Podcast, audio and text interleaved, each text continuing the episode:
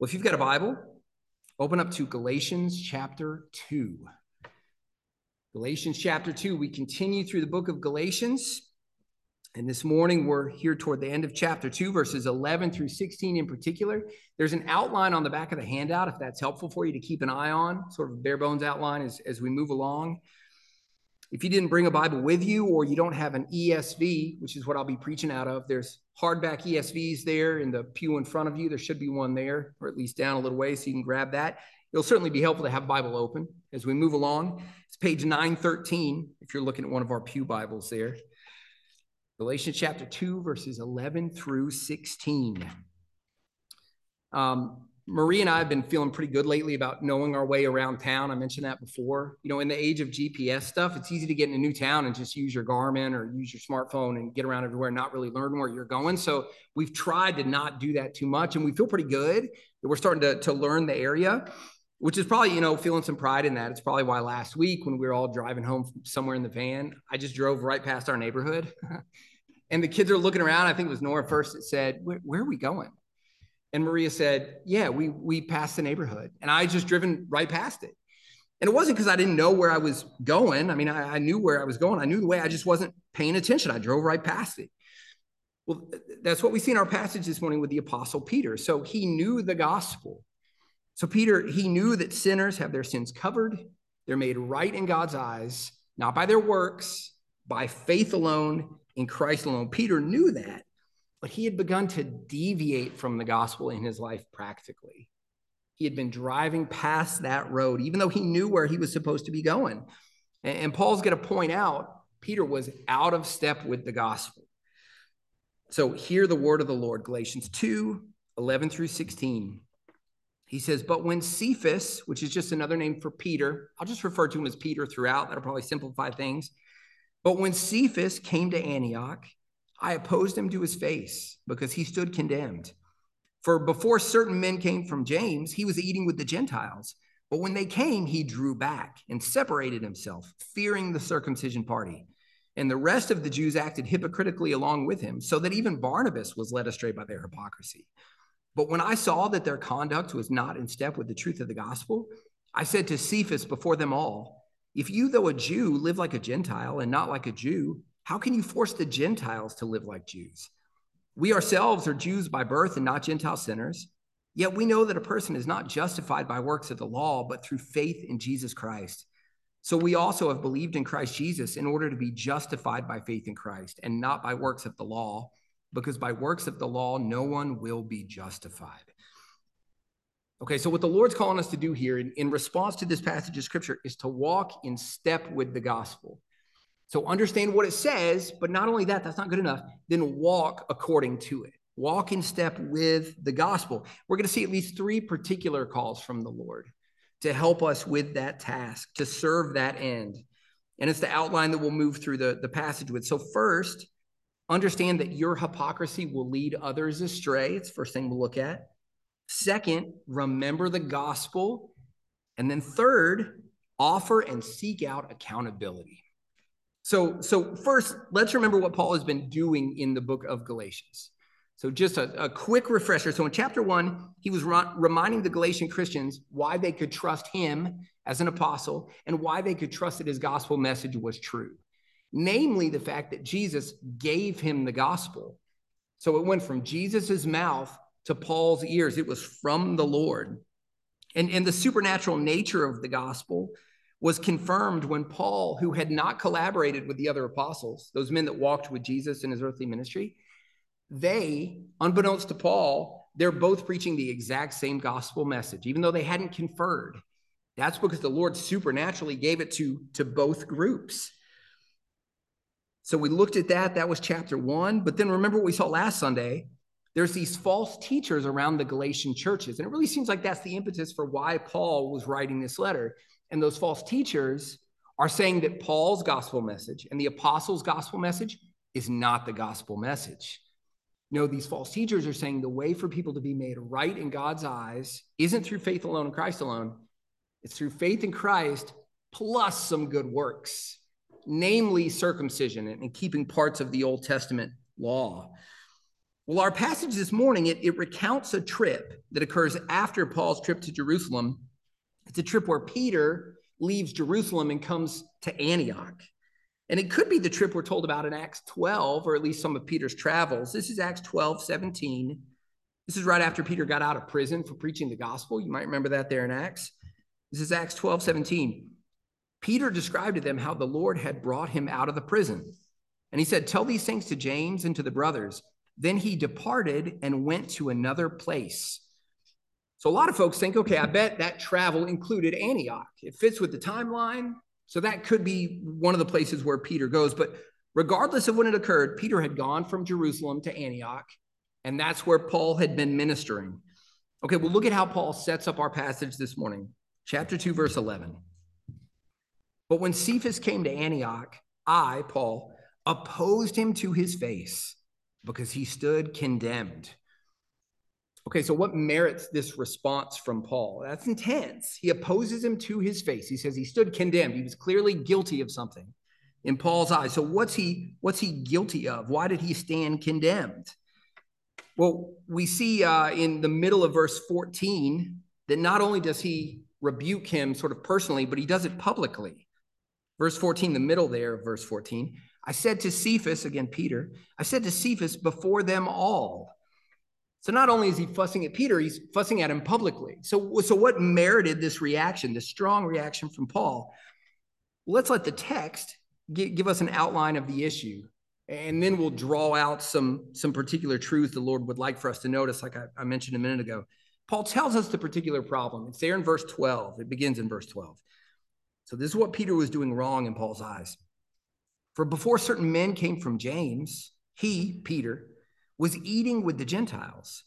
But when they came, he drew back and separated himself, fearing the circumcision party.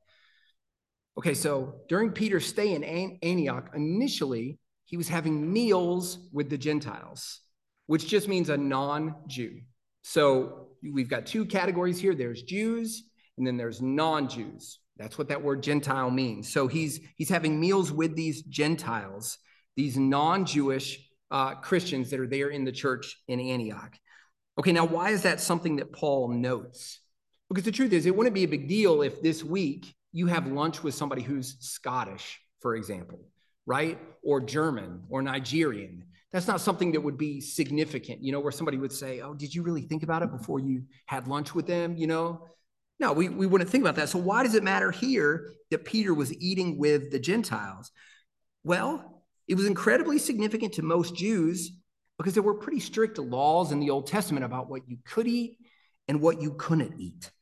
So, if you wanted to this afternoon, you could read Leviticus 11. See sort of a summary of some of those dietary laws, what they could eat and what they couldn't eat. But, but a few things they couldn't eat they couldn't eat pork, they couldn't eat shrimp, they couldn't eat shellfish. Well, non Jews, because all those things are awesome, Non Jews ate all of those things, but Jewish folks, it was off limits. So Jews found it prohibitive to try to eat with Gentiles because they would eat things that for the Jews under the Old Testament law were off limits. But there was a further complication. The Jews also considered a dish to be unclean if it had had a food that was unclean in it. So not only could you sit with somebody and they could say, okay, well, I'm going to eat pork, but but I'm going to give you some lamb. Well, if they give you a plate with lamb on it, and if that plate had had pork on it at some point, for most of those Jews, they would say, that's not good enough either. I can't eat off of this plate even. And on top of that, since Gentiles were the kind of people who ate ceremonially unclean foods, as far as the Jews were concerned, most Jews didn't want to be in close proximity to those Gentiles, especially during mealtime. So it was unusual for a Jewish person to eat with a non Jewish person. But see, initially, at least, Paul was having meals with these non Jewish Christians there in Antioch. So why was he doing that? Well, it's because Peter had believed in the gospel of Jesus Christ, that the way for a sinner to be made right in God's eyes isn't through these particular activities, what they eat and don't eat, what they do and don't do, what they say and don't say. No, those things according to God's word, come along, right, are expected. But that's not the way somebody's made right in God's eyes. Being made right in God's eyes doesn't come by obedience or moral effort at all. It comes through a sinner placing their hope in Christ alone and what he's done on our behalf. That's the gospel. And see, when a sinner places that faith in Christ, that sinner's sins are forgiven. They're reconciled to God for, for all eternity. So Peter knew that by eating with the Gentiles who had placed their faith in Christ, he was eating with people who God considered to be clean because Christ's blood had covered the sins of those people. They didn't have to become Jews in order to be justified. Okay, but, but here's the part that doesn't make sense. Then Peter suddenly stops eating with the Gentiles. So one week he's okay to go over to their house for supper. One week he's okay to meet them at the temple and eat food with them. And then the next week he stops cold turkey, quits eating with them. And, and everybody knew there was only one explanation for that. And that is that Peter all of a sudden was now treating these foods and these people as unclean, as people that he could not be around, as foods that he could not be around. But but see, in in the passage this week, Paul isn't fussing. It's different from last week. The false teachers weren't thinking about the gospel right. They didn't believe the one true gospel. Peter, Paul's not fussing him for not thinking about the gospel right. He's assuming that Peter believes in the one true gospel. In fact, if he had realized Peter didn't believe the gospel, he would have told us about that here. So it's, it's not that. No, it remained clear to Paul throughout all these events. Peter believed justification by faith alone in Christ. The problem is, Peter is acting like that gospel is not true. His life is not fitting with what he believes about the gospel. Peter's acting like justification comes through works and not by faith alone in Christ alone. Look at how Paul characterizes Peter's actions, which, by the way, lead others astray. We're going to talk about that more in a minute. But in verse 13, look at how he, he characterizes it. And the rest of the Jews acted hypocritically along with him, so that even Barnabas was led astray by their hypocrisy. So, see, the problem was Peter was being a hypocrite. He was living in a way that didn't fit with what he believed, it didn't fit with what he would say about the gospel. Look at the way Paul says it in the middle of verse 14. I said to Cephas before them all, if you, though a Jew, live like a Gentile and not like a Jew, how can you force the Gentiles to live like Jews? sort of a confusing back and forth there. You might read that and, and think, what, what exactly does that mean? But basically, in the recent past, Peter had been okay to be with Gentiles that were eating non-Jewish foods. So he was okay with that. But but now he's he's starting to make it look like you you have to become a Jew in order to be justified with the Lord. He's his actions are making it look like that. So if you, Peter, though a Jew, live like a Gentile, which he had been doing, and not like a Jew, how can you force the Gentiles now to live like Jews? So again, he, he's saying that he was being hypocritical. And, and we should pause and recognize we sometimes do this same thing, don't we? It's good to be reminded about this. Sometimes we participate in this same kind of hypocrisy. So you can think about it. Aren't there times when sometimes you get so upset with someone for a particular sin, even though you commit that same sin and give yourself a pass when you do it, but now you're sort of holding their feet to the fire. So there's times where I'll fuss at my kids for them not wanting to share their things with one another. But then the following week, I'll be selfish about my time and my resources, and I won't want to share those things with somebody else. That's hypocrisy. I'm not acting according to what I believe and what I say to others. So, aren't there times where maybe you'll judge a fellow coworker harshly for being impatient with another coworker, but then sometimes you're impatient with your coworkers? You kind of just explain that away or, or ignore that. Or maybe there's times where you'll judge somebody for spending a lot of money on a particular purchase or a trip, and you'll think, oh, how foolish, you know, like how materialistic to spend money on that thing. But then when you sort of treat yourself as something like that, then you think, well, no, of course I'm justified in this because of this and this and this. We, we do things like that. Hypocrisy is a, a real thing. And it was for Peter in our passage. Look at the way Paul summarizes the problem in verse 14. He says, But when I saw that their conduct was not in step with the truth of the gospel, so Peter believed the gospel, but where he fell short is that his actions contradicted his beliefs. They didn't go together. He, he was being a hypocrite. And Paul recognizes the magnitude of this problem. So that's main idea. That's what's happening. That's the historical event that's happening in our passage that Paul is fussing at Peter for. And right off the bat, he points out one really bad effect of Peter's hypocrisy. Namely, it leads other believers astray. And this is our first point this morning. Understand that your hypocrisy will lead others astray. Verse 12 For before certain men came from James, he was eating with the Gentiles. But when they came, he drew back and separated himself, fearing the circumcision party. And the rest of the Jews acted hypocritically along with him, so that even Barnabas was led astray by their hypocrisy. So Peter's hypocrisy about the gospel, it didn't just affect him. It affected these other believers. It led others into sin. I don't know when it became known that secondhand smoke was a thing. I think probably there were a lot of folks in the Winston-Salem area that weren't crazy about that idea when it when it first came out.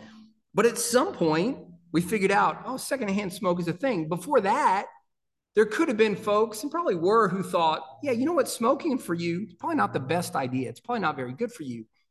But they didn't know that it really affected anybody else. But things changed, didn't it? As soon as people realized, ooh, it doesn't just hurt you, it, it affects other people that are close to you. That the damage being done isn't, isn't just isolated to this one person. Well, see, as a Christian, your sins are like secondhand smoke. They, they don't just affect you, they affect the other believers around you. And, and in particular, they affect your fellow church members. Listen to the way Paul says it. It says 1 Corinthians chapter 5, verse 6. You might remember this. There's a man who's caught in adultery. He couldn't care less. He thinks he's doing fine. In fact, the Corinthian Christians around him, most of them think it's fine. Paul's fussing at them. This is what he says 1 Corinthians chapter 5, verse 6. Do you not know that a little leaven leavens the whole lump? So, what he's saying is sin is like yeast that doesn't just stay in one part of the dough, it spreads, it works its way through the whole lump. That's what had happened in the Antioch church. Peter started to act like justification came by faith plus works, and then he starts leading other people astray in that.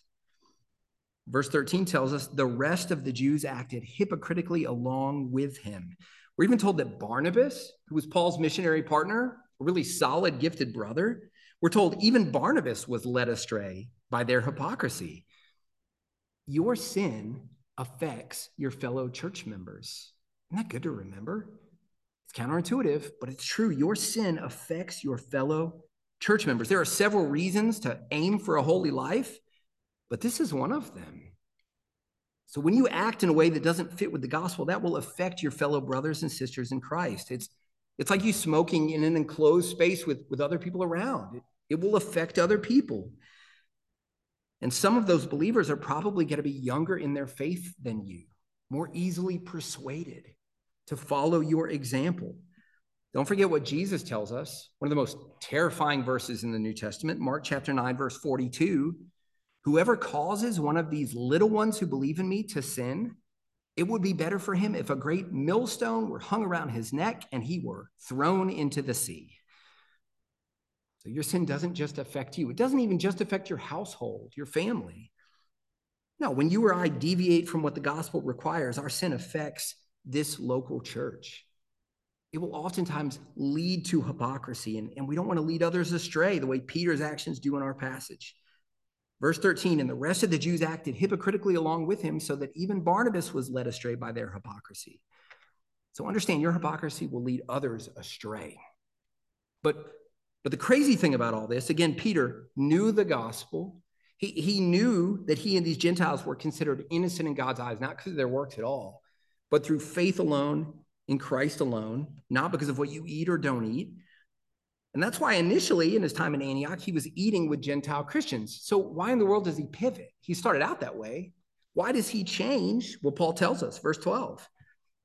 For before certain men came from James, he was eating with the Gentiles. But when they came, he drew back and separated himself, fearing the circumcision party. Okay, so this is why he pivots. He quits eating with Gentiles because he is afraid. So, so here's what's happening. We don't know all the details, but for some reason, James, was Jesus' earthly brother, his half brother, So he's one of the leaders in the Jerusalem church. He's sort of like the senior pastor there in Jerusalem. For some reason, he sends a delegation of guys from that church to Antioch, probably to see what's going on there, because it's a different situation. In Jerusalem, it's all Israelites, basically. But in Antioch, there's Jews and Gentiles that are coming to faith in Christ. So he probably sends this delegation to kind of look into that to see how things are going with a Gentile and Jewish church. Well, anyway, when those guys come, it looks like somehow that stirred up the rest of the Jews that were in Antioch. Probably not the Christian Jews, probably non Christian Jews, who would have been really sensitive and upset about these Christian Jews saying that now they could eat with Gentiles.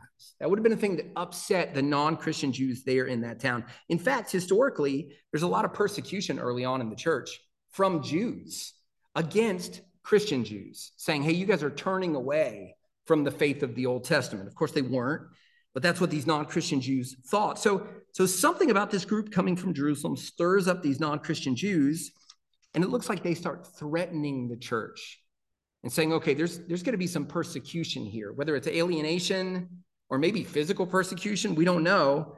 But in any event, it's enough to, to make Peter afraid, where he thinks, oh, I don't want that bad thing to happen.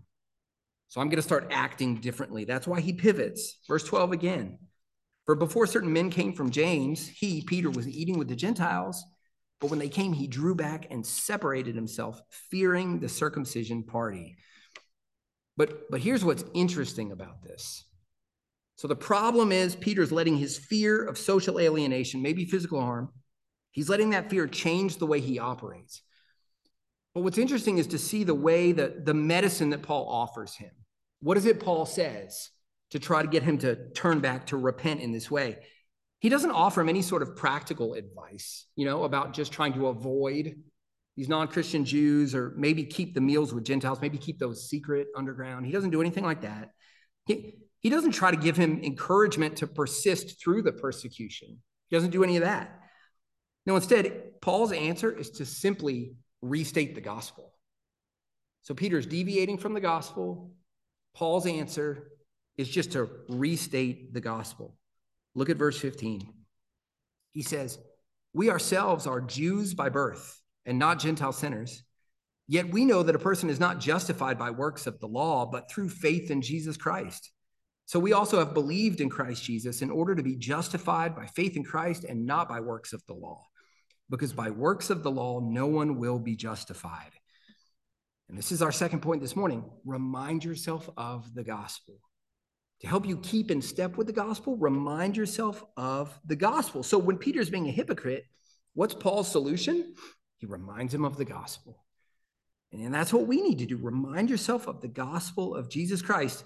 And that starts, of course, by understanding you're a sinner, by being reminded that you're a sinner. Now, in verse 15, when Paul says, We ourselves are Jews by birth and not Gentile sinners, now by that, he doesn't mean that Jews are not sinners. Now, Paul's writings make it really clear. He understood everybody is a sinner. This is Romans 3, verse 10. It's a great example. Paul says, None is righteous. No, not one. No one understands. No one seeks for God. All have turned aside.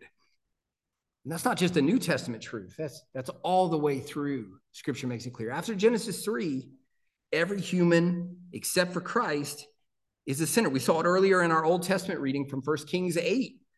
1 Kings 8, verse 46. Love it how short and sweet it is. For there is no one who does not sin. Now, what Paul's saying in verse 15 of our passage is that historically the Jews were in a covenant with God. So the way they looked at the Gentiles was they are on the outside looking in.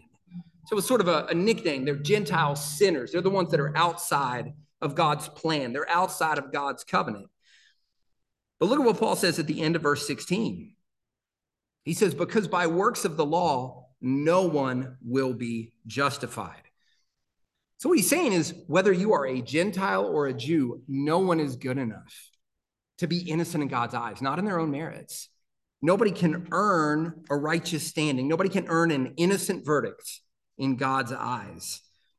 And like we mentioned last week, that's because in order to justify yourself through good works, in order to justify yourself by the law, you'd have to obey the law perfectly, never sinning ever. Look over at chapter 3, verse 10. For all who rely on works of the law are under a curse, for it is written, Cursed be everyone who does not abide by all things written in the book of the law and do them. Now, if you're here and you're not a Christian or you don't know what you think about Jesus, you might think to yourself, that's a feat that can be accomplished. So, uh, yeah, I could do that. I could fulfill God's law. But see, that's that's probably because you don't know some of the commands that God gives. So in the Old Testament, God sums up his entire law, all his commands in the Old Testament.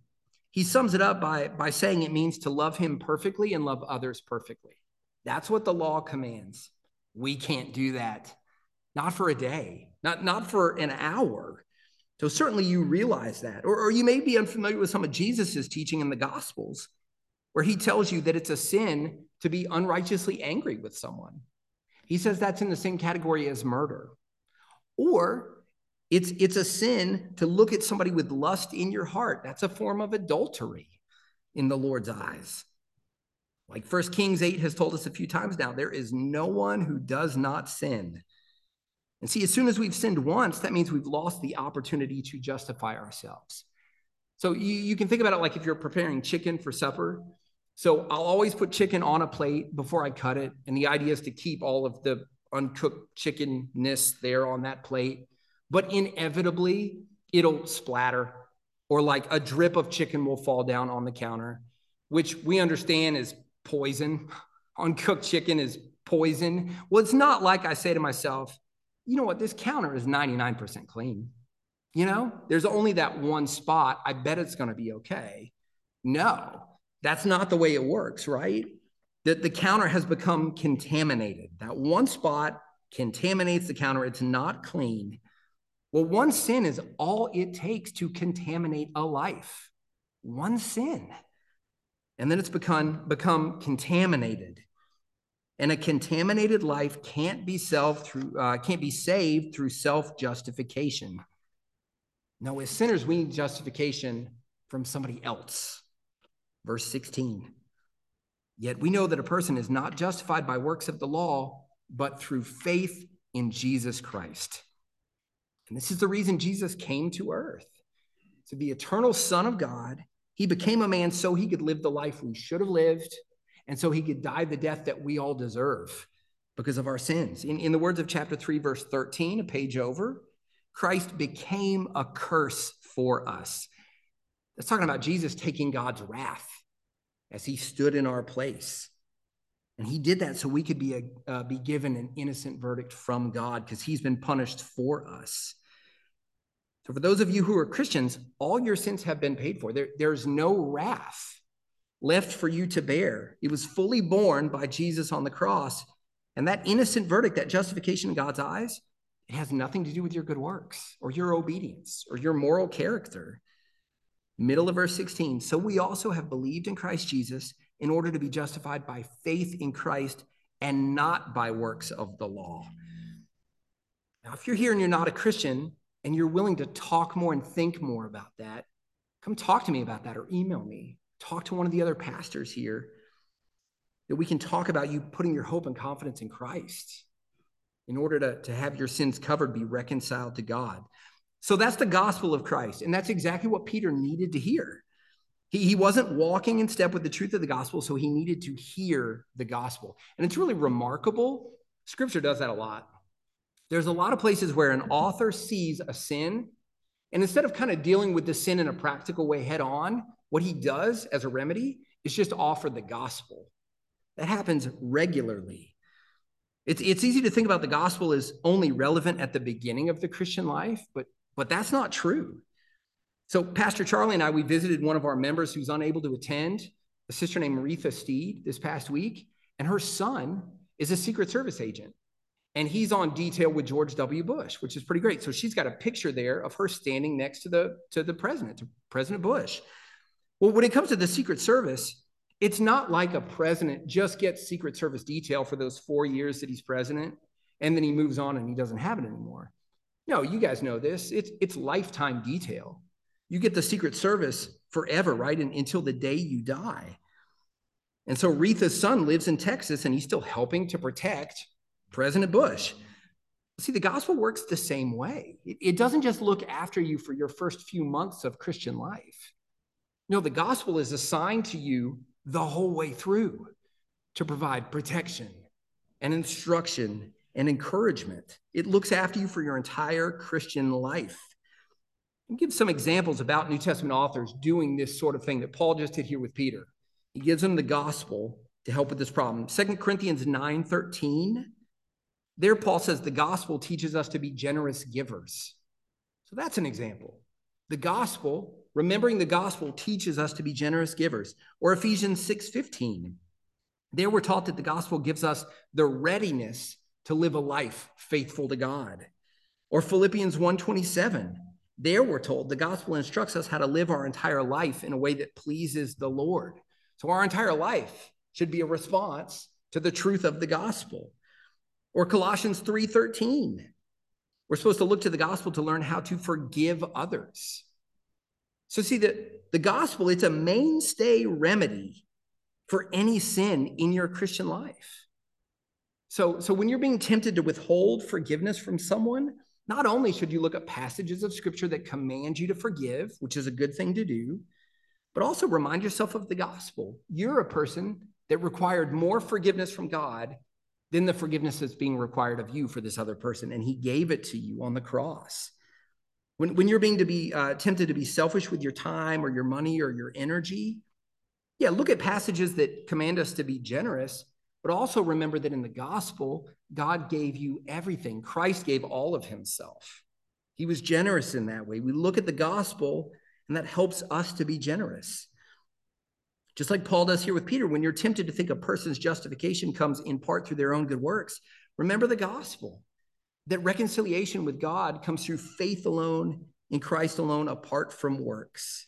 So remember the gospel. Like we talked about last week, pick up the short book on the bookshelf called What is the Gospel? That's a great meditation on what scripture teaches about the gospel. It's a short book. I think that'll be encouraging for you. Several copies there in the back. Or, or read through some of the, the clearest boiled down articulations of the gospel in the New Testament, like here in Galatians 2, or Romans 3, or Ephesians 2, or, or Philippians 3.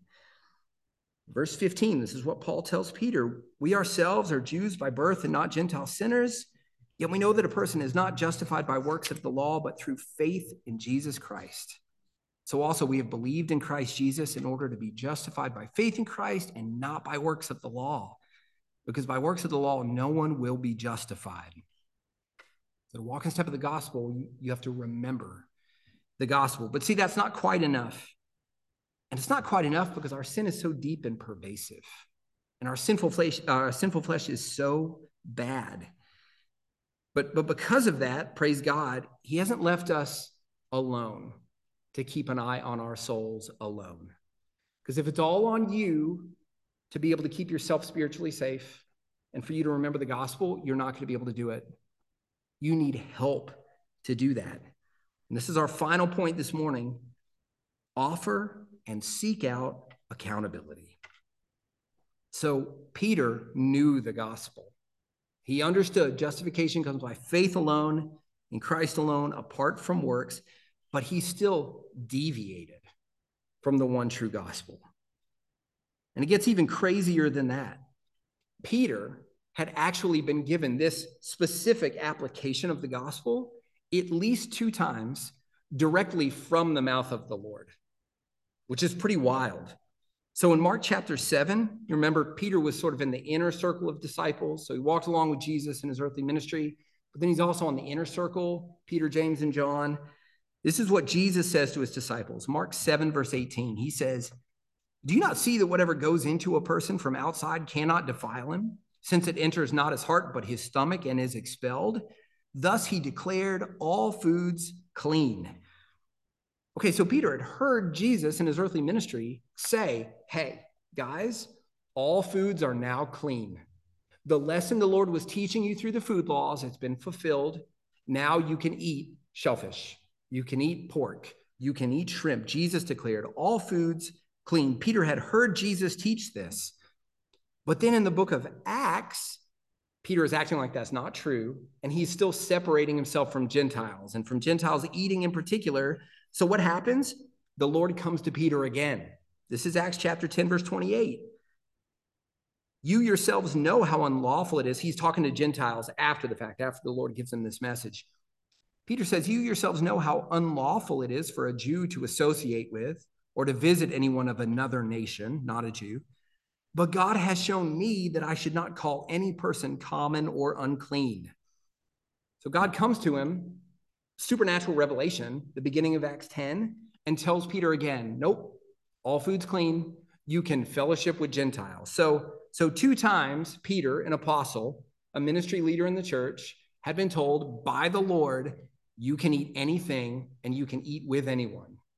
And yet, that guy is the one who still is coming up short here and sinning in this way. So, listen, if it can happen to the apostle Peter, it can happen to you. And it can happen to me.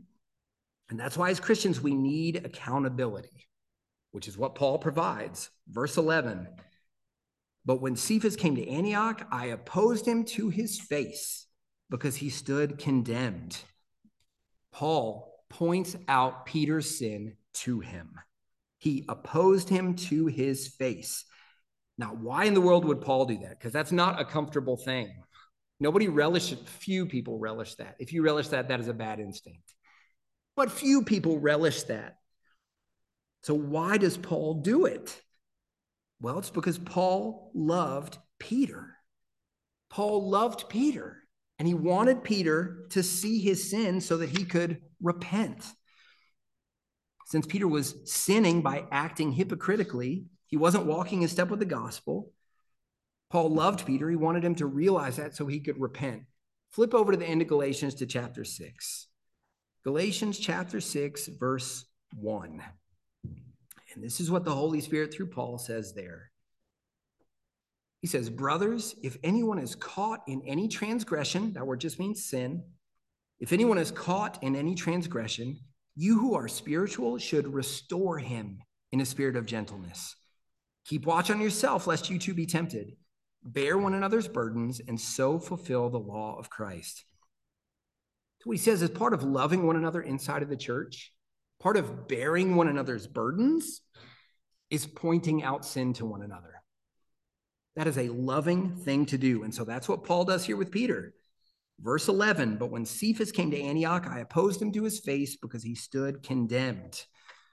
So, okay, you still might think, oh, but this, this feels uncomfortable. This feels hard. Isn't that bad to point out sin to one another? But, but think about it this way think about if somebody goes to see their doctor and the doctor sees a spot that he or she thinks, you know what, there's a good chance that this is cancerous. But let's say the doctor says, but you know what, if I tell this patient this, that's going to ruin his day. He's going to be sad. He might be upset with me. He might think that, that I think I'm better than him, like I think my skin is perfect and I would never get cancer. So for me to point this out to him is, is a bad thing. I'm just not going to say anything. Okay, that'd be a horrible doctor. Everybody understands that. That's the opposite of love. He's avoiding loving the patient just for his own comfort. Okay, that, that's what it's like when, as members of a church, we just resist pointing out sin to one another. It's the same thing. The, the only difference is our spiritual health will have eternal ramifications. Whereas all something that a doctor sees, all it can affect is, is this life. Okay, so that's why we're supposed to point out sin. It's loving. Now, there's a few things to note here in terms of practicality. First, Paul confronts Peter because of an actual sin. So, verse 11, it says he stood condemned. Paul made sure this was an actual sin. So, so just because somebody thinks that the NBA is better than college basketball, clearly they're wrong. But that's not sin. Inside the church, we don't have to pursue somebody because of that. Or, or to be more serious, we don't have to confront somebody if their kids aren't in the school option that we think is best. That's not necessarily sinful. We, we don't have to confront somebody if they spend their money differently than we do. That's not necessarily a sin. We don't even have to confront somebody if their personality gets on our nerves. That's not necessarily a sin. No, you only confront a brother or sister in Christ when their behavior is clearly at odds with the Bible's clear teaching, which Peter's was. But second, notice that Paul confronts Peter to his face, it says. in verse 11. So he doesn't talk about it with other members of the church. No, he, he goes to Peter directly. Now, you may notice in verse 14, Paul confronts Peter in front of a group of people. You might think, okay, why does he do that? I think there's two main reasons for that. The first is Peter's sin was a public sin, it was affecting other people, everybody knew about it. So, oftentimes, a public sin, it's wise, and sometimes it requires a, a public rebuke. But then, second, Peter was an apostle, a leader of the church. His, his actions had an outsized effect on everybody else. But Paul still goes to Peter to share this correction with him directly. Now, as we close, this, this kind of thing, pointing out sin to one another, it might sound foreign to you. You may have never been in a church before that did this sort of thing, where people pointed out sin to, to one another. But from, from the very beginning, this was always God's design for local churches. He always intended that this would happen. So, because he knows how weak our sinful flesh is, he gives us brothers and sisters in Christ to call us back when we venture into sin. Listen to Hebrews chapter 3, verse 12. And there the author says, Take care, brothers, lest there be in any of you an evil, unbelieving heart leading you to fall away from the living God. But exhort one another every day, as long as it is called today, that none of you may be hardened by the deceitfulness of sin. So, inside the local church, we, we have the job of keeping one another from being hardened by the deceitfulness of sin. We're, we're supposed to do that work for one another. So, so think about it like those cement trucks that you'll see driving around, where the, the big barrel in the back is always spinning. Why is it spinning? It's so the cement doesn't harden. There's cement back there, right? Wet cement. So it's got to keep turning so it doesn't it doesn't get hard. Well, the, the sin inside you is trying to harden your heart. That's what sin is, is trying to do. But see, when we gather together on Sundays to sing to one another, like we did this morning, to read scripture to one another, to pray together, to hear the word preached together, that's us as a church spinning one another's hearts around. So sin doesn't harden around our hearts. And see, when one of us is, is allowing a particular sin to get a hold of us and we're not turning away from that sin, we need a fellow, fellow brother or sister in Christ to come and to do some more direct spinning of our heart by pointing out that sin to us. Galatians 6 1 again, brothers, if anyone is caught in any transgression, you who are spiritual should restore him in a spirit of gentleness. It's easy to think that the best way for you to serve your fellow church members is by giving them practical help. It's easy to think that's the, the best thing you can do, like helping with a house repair, repair or giving a ride if somebody needs it or, or helping out financially. But really, the best way to serve fellow church members is helping them turn from sin and hold on to the gospel. It's actually the, the most important task that we have for one another as church members. So that that leaky refrigerator or that missed appointment or that financial debt, that, that could affect somebody for a few days or months or even years. But Hebrews 3 just told us that sin is trying to pull them away from God. That's more significant, isn't it? Offering the gospel to one another, pointing out when we're drifting into unrepentant sin, that's really the most important thing we can offer one another inside of the local church. And let me tell you this the more you realize your capacity for sin, the more you will want that kind of accountability. So, as you realize more and more how sinful you are, you will want a church where people will point out your sin to you because you will realize how sinful you are. As sinners in our flesh, we're spring loaded to walk out of step with the gospel.